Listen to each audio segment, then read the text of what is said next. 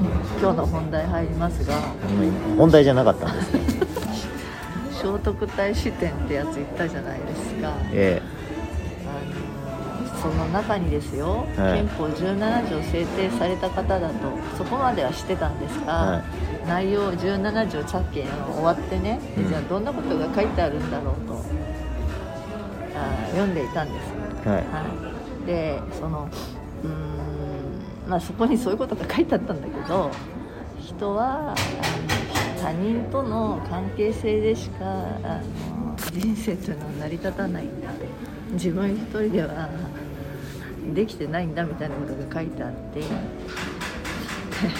縁起ってあったじゃん。縁起が悪いとかいいとか悪いとかっていうのを、まあ、もうそもそもはその仏教の中のその物事を起こすとかなんかそのな何なその縁起っていうかねその寺院を建てるとかってことの最初のことを縁起っていうって書いてあった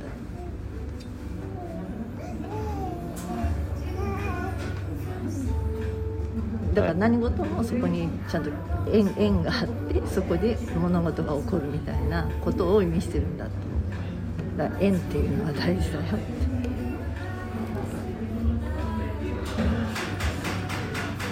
であの憲法17条っていうのはあの全人民に対してというよりはその、えー、と上に立つ人間だったり政治を行う人間だったりあの僧僧侶だったりとかそういう人に向けてあの道徳なのよ、うん、だからちゃんとしろと。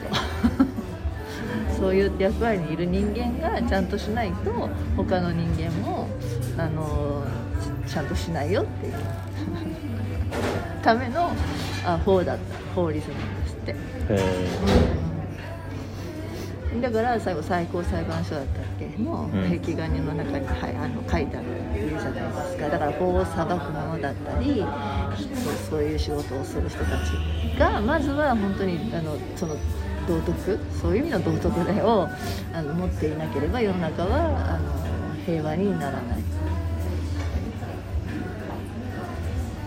だからそういうその年寄りはそういう人なんじゃないのと思って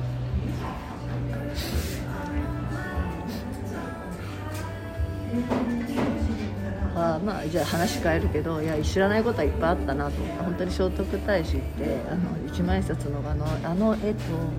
それぐらいしか知らなくて確か推古天皇っていう人の摂政ってそれ覚えただけだよ摂政って。じゃあ何だよ摂政って話にならな い。今日はちょっとね見てああなるほどと。ああいうふうに習ったらもうちょっと自分も歴史に興味を持って面白く勉強できたんじゃないかなと思った。んです私たちは2年後じゃないですか。聖徳太子が何年に生まれてじゃあなんなんとかの方を作ったのはいつかとか。じゃあ遣隋使派遣がいつかとか。そんなんどうでもよくないと。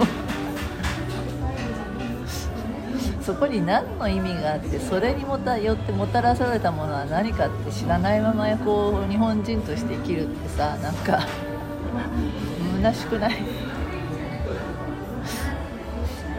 あだから知るっていうこと自体がなんかあのそれは別にあの意識が高いとかあの知識人になるとかそういうことじゃなくてあの物事の考え方がいろんな方向からできるからあ、まあ、それこそ楽になるっていうかね あの面白く生きれるじゃないかなと思って。そうですね大事ですよ知るというのは大事です、だから知らないってことを知るみたいな感じだよねああいうの見ると、うん、全然知らないで行ったもん私だって。いや知らないことだらけでしょ世の中なんか、だからまたここ最近しばらくインプットの時期が続いてますけど、はい。まあ知らないことだらけですよね、うん。そのなんかタイトルというかさ、うん。大きなその人の名前とかさ、うん。だけしか知らないじゃない、うん。有名人、うん。過去の偉人、その人が何をした人なのかなんて別に問われないしさ。知らなくても生きていけるしね、うん知らなくても生きていけるし。ただ自分が興味を持って、まあ、こうやって展覧会みたいのをやってれば行ってみると僕からすれば庵野秀明もうん聖徳太子も空海もうん。最長最澄も。みんなただの有名人ですから、うん何をしてどう思っていたのかとかねどんな作品があるのかとかね同じ次元で見てうん。ほーって俺も頑張ろうって思うだけですよ。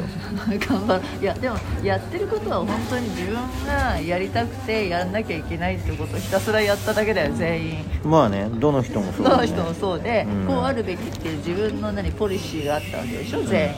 それをやり続けなかったか続けなかったかだけだよね、でたまたま歴史上の人物になったりたまたまそれがきっかけで世の中が変わったりたまたまヒット作品ができただけじゃん。なんか全員レベル的には最長も聖徳太子も、うん。みんな同じなんだよ見た感じは、うん、でやってるあのレベルも同じだと思うんだよね。だからさそれが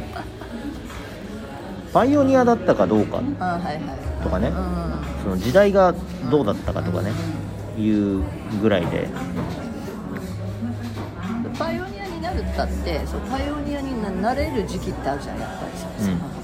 先行者利益みたいなやつがあるからね。初め初めてやるってのはすごいんだけど。その時代の流れもあるしさたまたまその時に生まれていなければそうじゃなかったかもしれないっていうだからラッキーだよね。ラッキーな時に生まれたんだよ。そだってれが聖徳太子がね2歳でねうん。南無仏ってうんの東を向いて手を合わせてうん。なんか言ったって言うけどうん。そんなの大人の真似してるだけかもしれないしね2歳でそんな意思を持ってやるわけないからあの神の使いだみたいなねうんあの持ち上げられてますけどそれはそのもうまともな2歳そのなんなんつうんですかまともに2歳だとしたらでも神の子なんてのはありえないから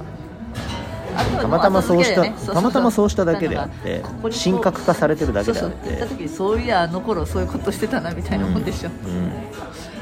いくら天皇の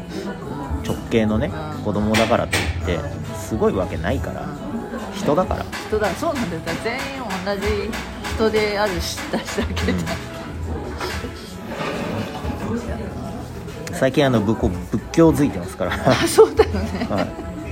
でも今見れてるのはまだ生きている人か、まあ、死んでる人かの違い、で死んでる人の方が、まあ、歴史がかさんでくるからすごく情報量も多いし、なんか綺麗になってくるじゃないですか。なんかすごい人に仕立て上げられてますからね。でもなんかもう一個漫画それで漫画で表した人がいたっていうじゃんその、うん。ひひいずなんだっけいずる国のなんとかで。それだとちょっとすごくその聖戦君主の部分とすごい人としてのなんかこう、な何？